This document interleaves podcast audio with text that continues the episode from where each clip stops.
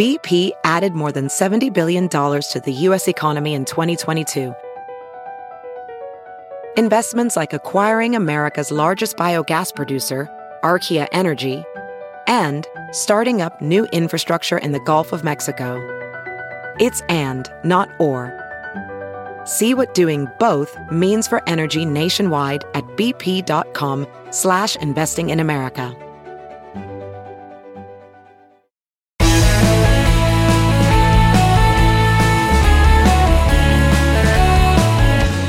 Hello, good friends. Good to see you, and welcome back to the Bill Press Pod, and a special welcome to this week's Reporters Roundtable at the end of a very busy week on several fronts.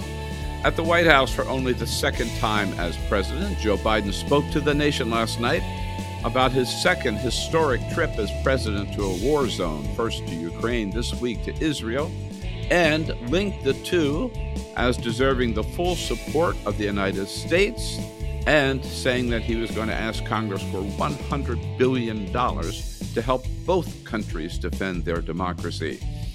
But at the Capitol, it's going to be hard for Congress to respond because two weeks after ousting Kevin McCarthy, the House is still without a speaker. Jim Jordan can't get the votes. Republicans rejected a compromise plan to give the interim speaker a few more weeks. And so far, it looks like nobody else wants the job. And at the courthouse, Donald Trump returned to the New York courtroom where he's accused of financial fraud. And in Atlanta, former Trump attorney Sidney Powell upset the apple cart by pleading guilty to election fraud and could end up testifying against Donald Trump. Whoa, a busy week, as I said, and lots to talk about for today's panelists. Let's say hello first to Sarah Wire. Justice Department, National Security, and Washington Accountability Reporter for the Los Angeles Times. Hello, Sarah. Hello. Gabe DeBenedetti back with us, national correspondent for New York Magazine and author of the great book about Joe Biden and Barack Obama, The Long Alliance. Hello, Gabe. Welcome back. Morning, Bill. And Philip Bump, uh, one of our regulars, uh, a national col- columnist for the Washington Post, author of the newsletter How to Read This Chart, and author of his own great book about the boomer generation, The Aftermath. Hello, Philip. Mr. Press, thank you for having me. Hamas and Putin represent different threats, but they share this in common. They both want to completely annihilate a neighboring democracy. Hamas' stated purpose for existing is the destruction of the state of Israel and the murder of Jewish people. Meanwhile, Putin denies Ukraine has or ever had real statehood. When terrorists don't pay a price for their terror, when dictators don't pay a price for their aggression, they cause more chaos and death and more destruction.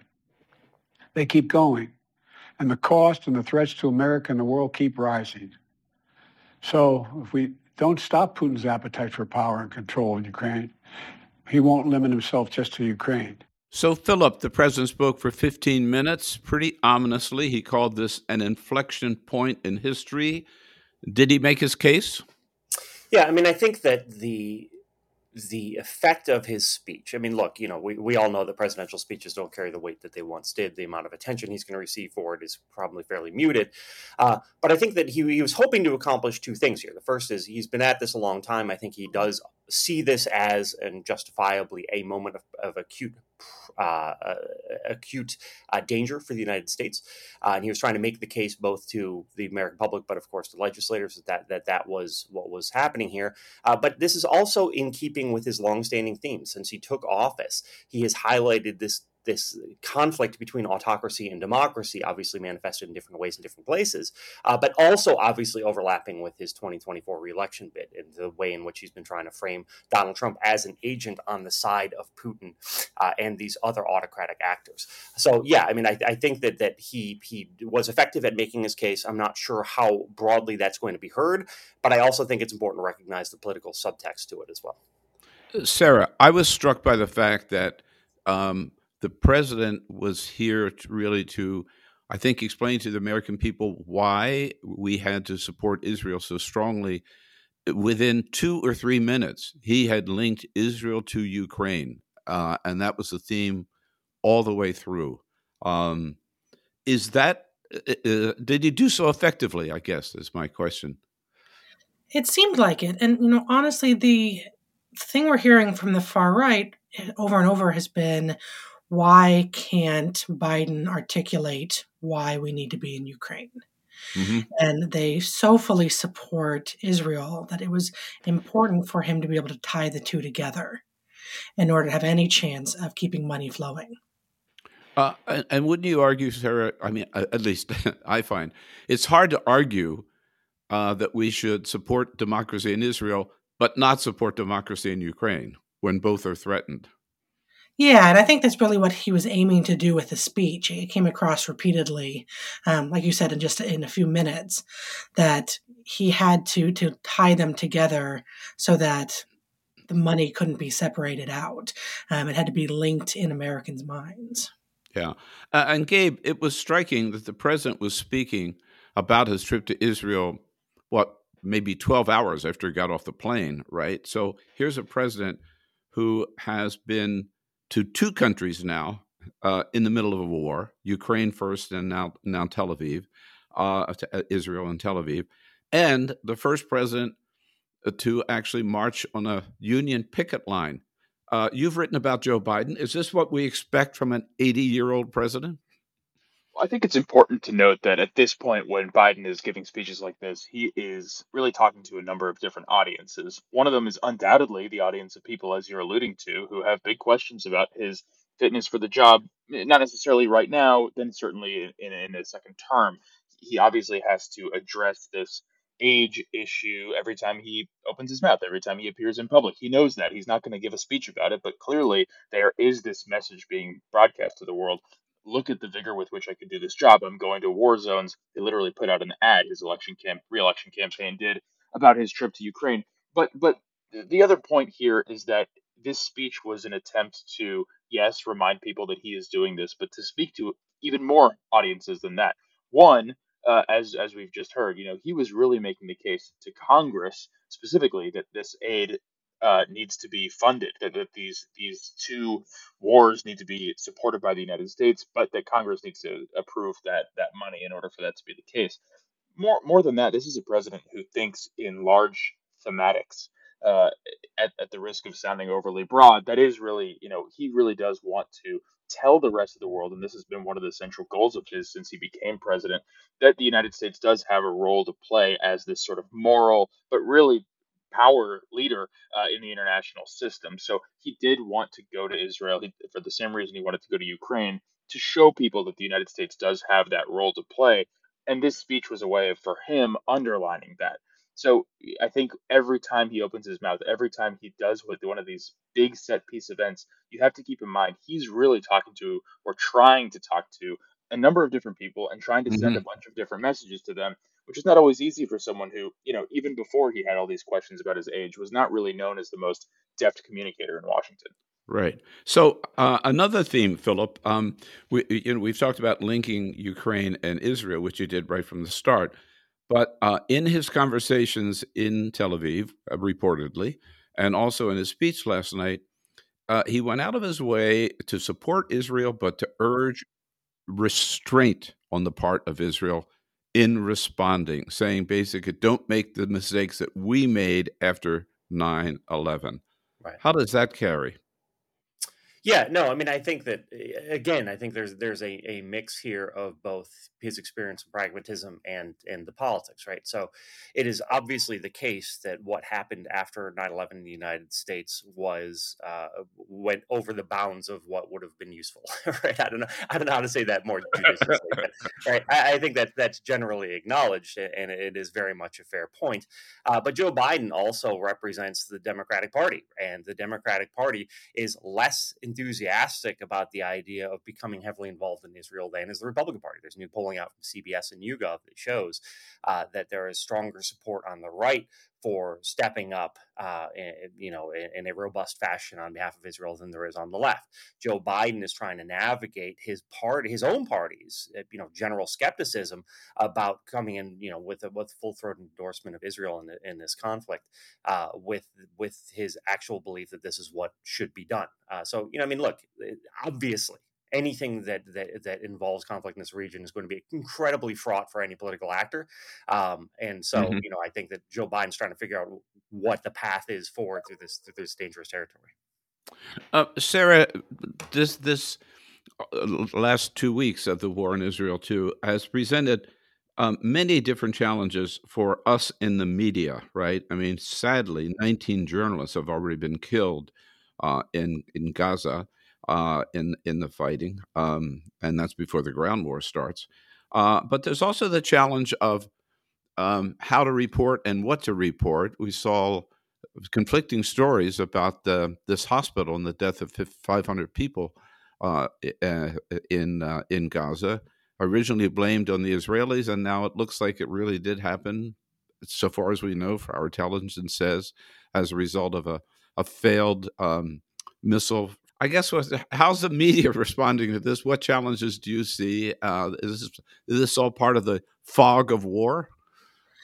we have to be careful to not let it be part of the fog of war. I mean, our, our job in general is to cut through the BS and make sure we're providing accurate information.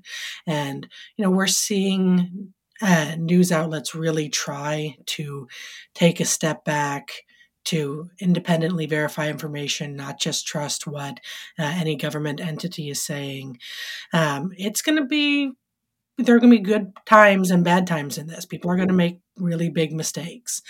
Um, but it's more important right now than ever when so much you know relies on our accuracy uh, for us to take a step back and not worry about being first so much as being right um, and we are seeing those internal conversations happen you know the the balance of which voices even appear in articles or on um, you know television has been a big part of internal conversations. You know, do we include Palestinian voices? Do we include Israeli voices? Which ones? Um, it's going to matter a lot uh, what decisions are made. Uh, and and Gabe, I don't know whether uh, I, I doubt that I'm the only one that I've noticed. For the first couple of days, all the front page pictures in every newspaper and on cable television were of civilians killed in Israel as a result of the Hamas shelling. Uh, for the last week or so, every front page had been pictures of civilians in Gaza uh, who are victims of Israeli shelling. Is there the risk that the narrative can change here?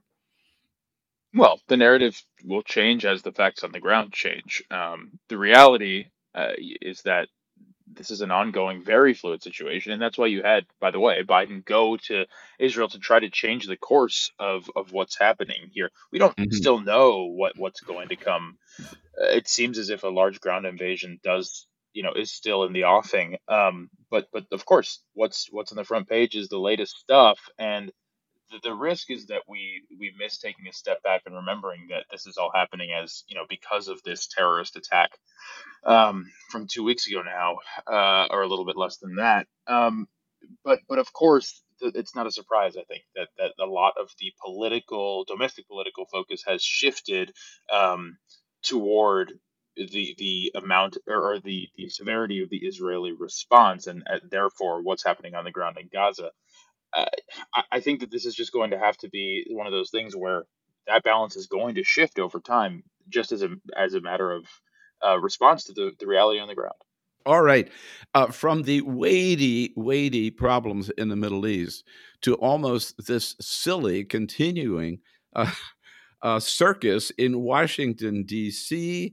Uh, here is Jim Jordan yesterday saying, May I lost 20 votes on the first round, 22 on the second, but man, I'm in it to win it. We made the pitch to members on the resolution as a way to lower the temperature and get back to work. Uh, we decided that wasn't where we're going to go. I'm still running for speaker, but I want to go talk with the 20 individuals who voted against me.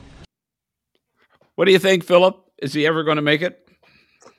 I, I, I hate to make any predictions about anything these days, uh, but I, I, just don't see how. I mean, especially because now the narrative around this from his from you know members of his own caucus is, hey, you know what? I'm a little tired of getting calls from people bullying me, if not threatening me and my family's lives. Right? I mean, it just yeah. it is it, it is it's bizarre.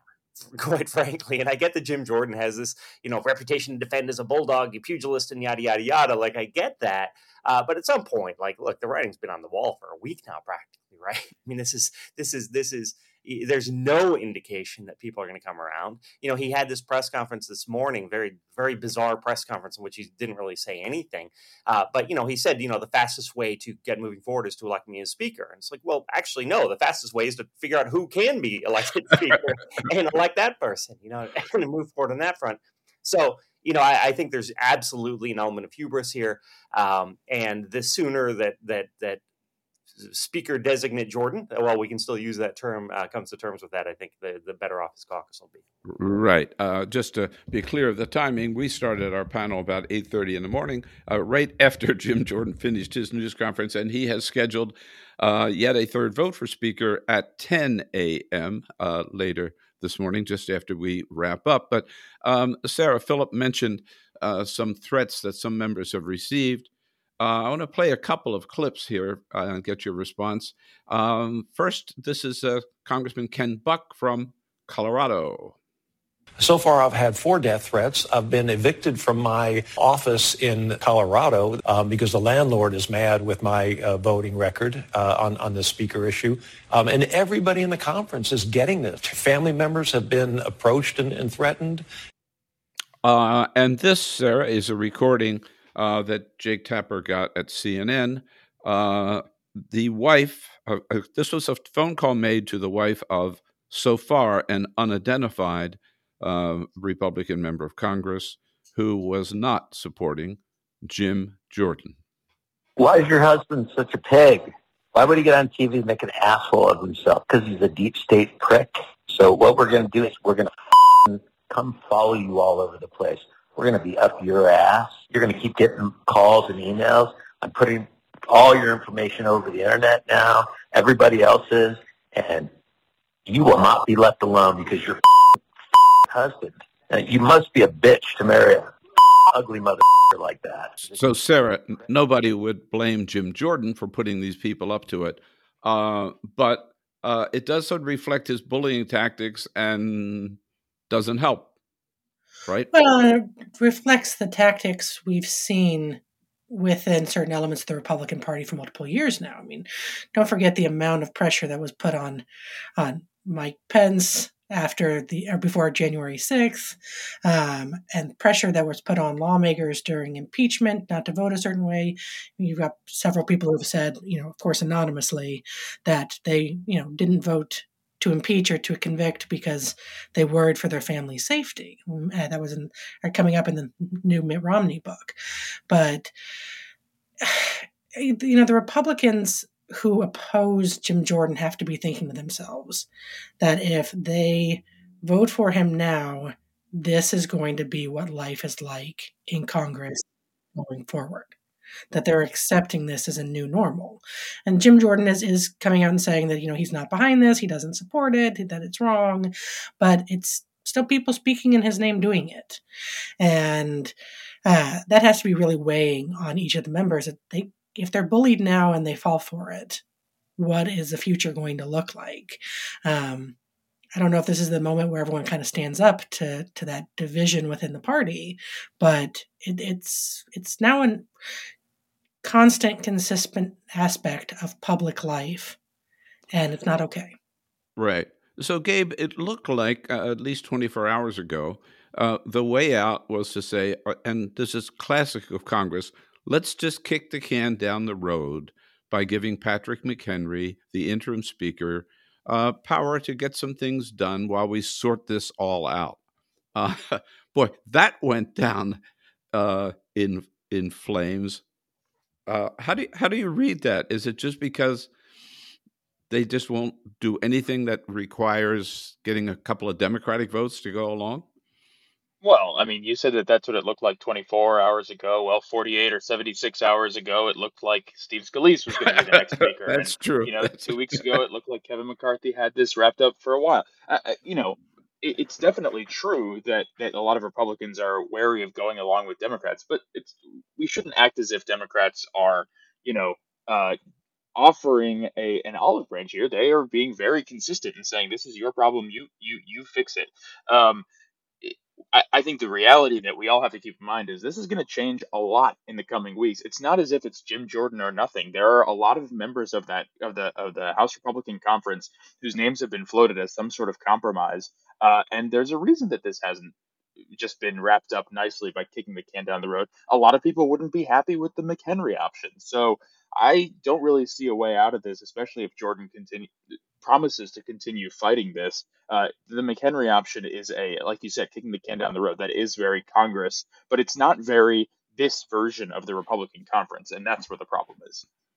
Yeah, and I guess we should just put a button on this by saying um, this is pretty. We all are laughing about it, making fun of it, but and I think the American people are, but it's also pretty serious when uh, one half of the Congress cannot operate and hasn't hasn't operated for the last three weeks, right? And there's some important business that has to be done. Uh, let's just leave it at that. Uh, take a quick break and get back into some of the other political news of the week. Uh, uh, the latest on Donald Trump, the latest on Sidney Powell, and other things with our panelists, Sarah Wire from the Los Angeles Times, Gabe DeBenedetti from uh, the New York Magazine, and Philip Bump the Washington Post. A quick break, and we'll be right back. And today's podcast, today's roundtable, we take time out to salute once again Jose Andres and the great people of the World Central Kitchen. You know it. If there's a crisis anywhere on the planet, they are there helping the people in need, as World Central Kitchen is now on the ground in Israel and on the ground in southern Gaza, helping both Israelis and Palestinians in need. They call themselves the chefs for the people. The chefs for the people in trouble, I guess, is more like it. Uh, and certainly they need our help, and there's no better way. And I think the only way that I know of to help them is, as I've uh, urged you to do several times before at a moment of crisis, go to their website, World Central Kitchen, wck.org. wck.org. Uh, we all want to know at a time like this how we can help. This is how you can help. wck.org and send Jose Andres and the World Central Kitchen whatever help you can. Have you heard you can listen to your favorite news podcasts ad free? Good news. With Amazon Music, you have access to the largest catalog of ad-free top podcasts included with your Prime membership. To start listening, download the Amazon Music app for free or go to amazon.com slash ad-free news podcasts. That's amazon.com slash ad-free news podcasts to catch up on the latest episodes without the ads. As you write your life story, you're far from finished. Are you looking to close the book on your job? Maybe turn a page in your career. Be continued at the Georgetown University School of Continuing Studies. Our professional master's degrees and certificates are designed to meet you where you are and take you where you want to go. At Georgetown SCS, the learning never stops, and neither do you. Write your next chapter. Be continued at scs.georgetown.edu slash podcast.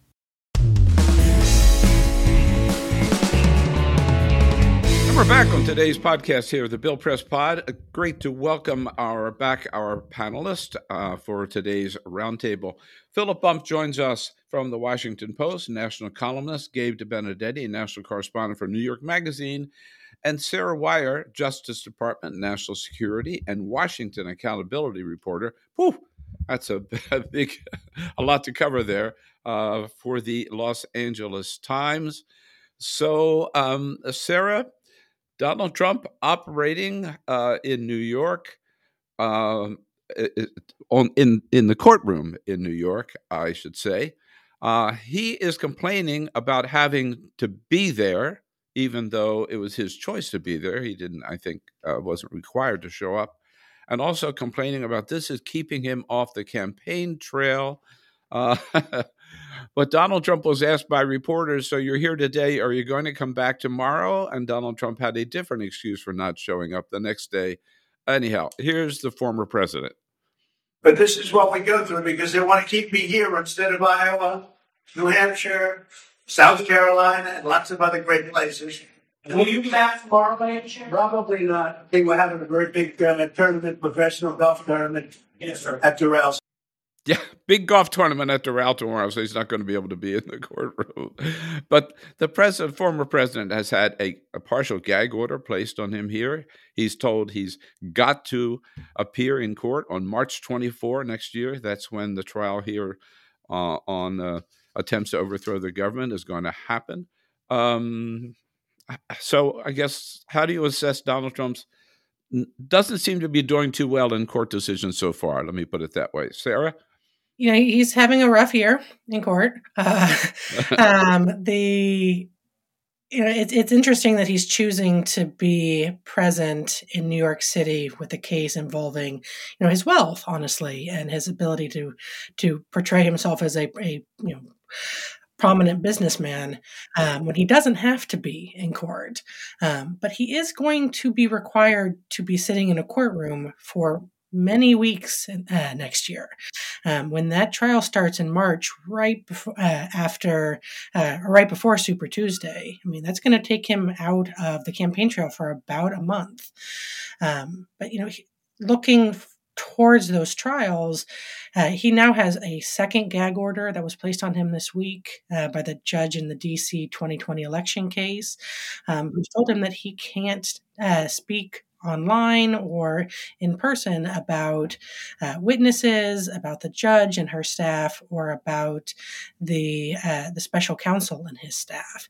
Uh, she took real issue with him calling uh, Jack Smith's staff thugs, and you know, it, in some ways, it's, it's going to limit how he can portray himself in the context of these trials, because he's really framed his campaign around they're trying to silence me because they're really trying to silence Republicans in the United States. And if he can't go out there and say that uh, the way he wants to, this you know kind of complicate his message uh, to say the least, complicated his message, uh, Gabe national political reporter for New York Magazine. If the front runner for the Republican Party is in a courtroom all day long, what does that mean for the 2024?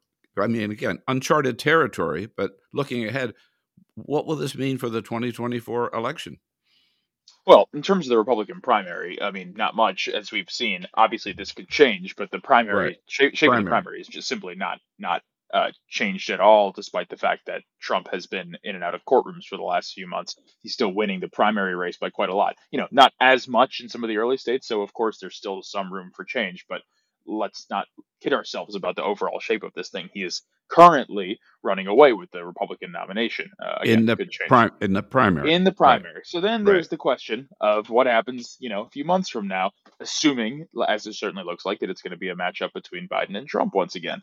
Uh, there's no doubt that if he is in and out of the courtroom, that is going to be where a ton of the focus is of of the entire political media in a lot of the country. Uh, I don't, you know, we don't know obviously how that plays politically, but we have certain uh, indications. He has really leaned into the idea, the former president has, that every time he's indicted, every time he shows up at a courtroom, it's good for him. Now, that may be true among the Republican base, but those numbers do not bear out whatsoever with independents, certainly not with Democrats, uh, and, and, and even with a number of Republicans who don't necessarily love him but are open to him. So, you know, certainly from the perspective of the Democrats, they're looking at this as not necessarily something they want to talk about a lot because they don't want to feed into uh, Trump's idea political idea that he is being, you know, persecuted by the liberals or by the Democrats. Um, but you know, they're obviously not going to shy from the notion that this is a former president who is on trial uh, and possibly going to be found guilty.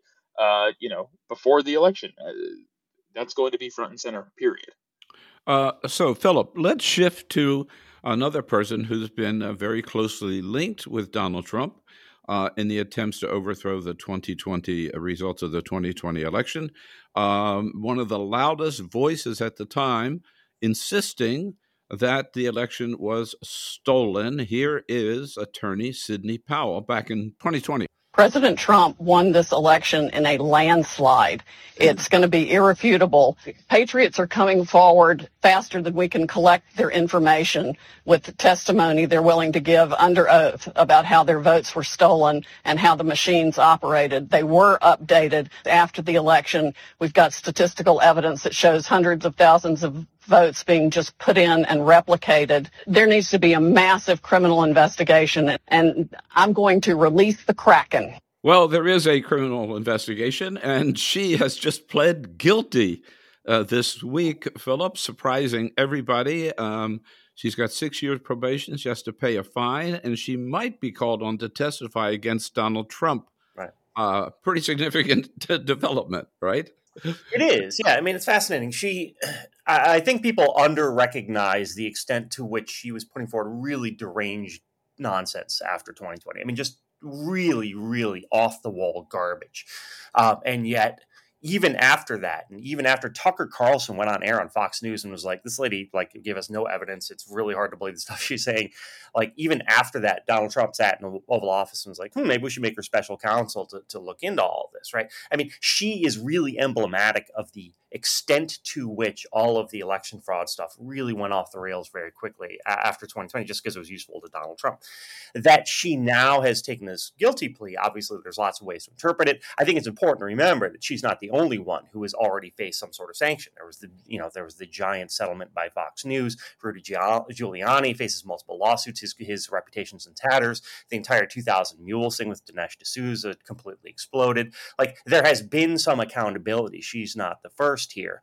Uh, but it really is this marker of the fact that it's 2023, almost three years after she stood up at the Republican National Committee headquarters in Washington, D.C., and alleged that dead Venezuelan dictator had a role in throwing the 2020 election. Like the fact that it took three years by itself is remarkable. Uh, that, that we couldn't, by December 1st of 2020, say, actually, this is not someone who should be treated seriously, and maybe we should look into whether or not she violated laws in, in the claims she was making.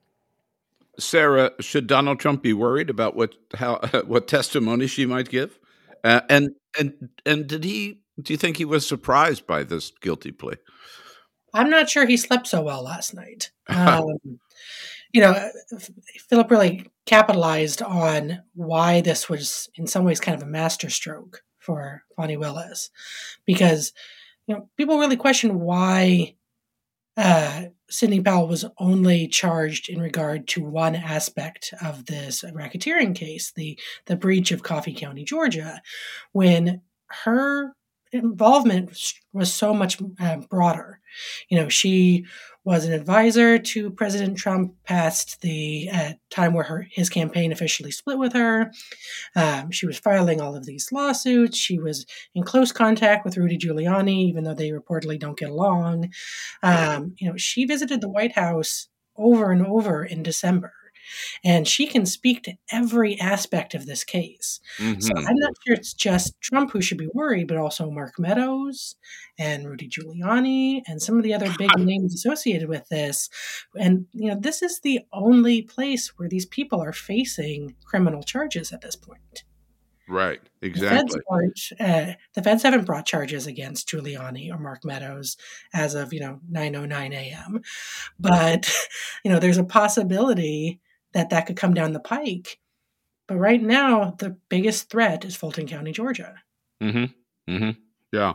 Uh, so, Gabe, you already spoke to this a little bit. I just want to touch back uh, it, it, that in terms of the GOP primary, all of these troubles we've been talking about with Donald Trump, all these uh, bad developments, not certainly not good developments in his legal on the legal side, have not impacted him at all, it seems, in the Republican primary.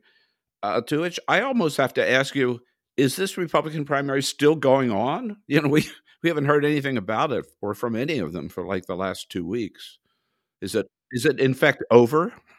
Well, you could argue probably that it was over before it really even started. There are some people, yeah. you know, like Chris Christie out there who talk about this stuff, but the main people who are opposing Donald Trump simply don't really talk about uh, these these legal issues or or a number of the things that you might think uh, would crack into his support. So it's pretty simple. Uh, he's running a number against a number of people who would love to succeed him, but the people who uh, have a real shot at being in that position according to the polls, or who would have that, um, you know, who would have that shot, simply aren't really challenging him in any real way. Uh, voters want Republican primary voters want to support Donald Trump, so that's what they're going to do. Uh, you know, we should stop assuming that any day now something is going to crack. Uh, we should have learned our lesson on that, you know, eight years ago. Right. And one f- quick footnote here before we move on to your favorite story of the week. We talked last week about the new senator from California, Laphonza Butler, and speculating whether or not she might run for the seat on her own uh, to succeed Senator Dianne Feinstein. She announced yesterday that she will not, because she said uh, serving in the United States Senate, uh, while she's uh, very excited to do so for about a year or so, that overall, she said, quote, it is not the greatest use of my voice, which I think says a lot about the esteem that some people hold the United States Congress in these days. She chose not to run for on her own for a full term as United States Senator. And with that, there is always, with so much going on uh, in all of our work, one story that stops us in our tracks, at least momentarily, to weep or to or to laugh or to just uh, scratch our heads. Uh, gets our attention. Our, we call it our favorite story of the week. Many people tell us it's their favorite part of our reporters roundtable. So uh, let's start off. Philip, we're going to ask you to go first, please. It's always good to go first because that means no one can steal your stories. exactly. Um, so uh, I think the story this week that came out that is is really really useful in understanding uh, current American politics uh, comes from a local TV station in D.C which looked at the records uh, of the deployment of Virginia National Guardsmen to the border. So Glenn Youngkin, who's sort of kept his tried to keep the door open for 2024 as much as possible back in May, uh, signed this directive sending uh, Virginia National Guardsmen to the U.S. Mexico border, uh, both to help you know stem the the influx of immigrants, but also because of fentanyl and, and, and the role of fentanyl in Virginia and, and deaths in Virginia, which of course is very serious. But obviously, eh, you know, for anyone who understands what's happening at the border, having people stand and prevent people from crossing rivers to come to the United States, that's not how fentanyl's coming in. So what this local TV station did is went back and looked actually at the record of this deployment and found they that, that the the guardsmen sent by Virginia had found literally zero fentanyl on immigrants who they had stopped coming across the border, uh-huh. which is of course because fentanyl comes in through existing checkpoints. That's how it enters the United States, as anyone knows. But it's a really good lens into a the ways in which the, the fentanyl crisis is misrepresented and used for political purposes, but also B, how this drug actually is smuggled into the US and the difficulty of actually stopping it. Yeah. And I guess C, right, the way politicians exploit this oh, issue oh, yeah. despite the facts, right? To help exactly. their own, That's very true. To help their own case. Uh, thank you, Philip. I, yeah, I missed that story. And here I am in Washington. Didn't see that story. Thank you. Sarah, uh, what caught your attention? Uh, mine's from you know out on the west coast. I, I, hate to always pick something from the LA Times, but this time I, I, I caved and did it. Um, it's a uh, a piece about an uh, the removal of the largest dam in uh, the largest dam removal in California history. Whoa!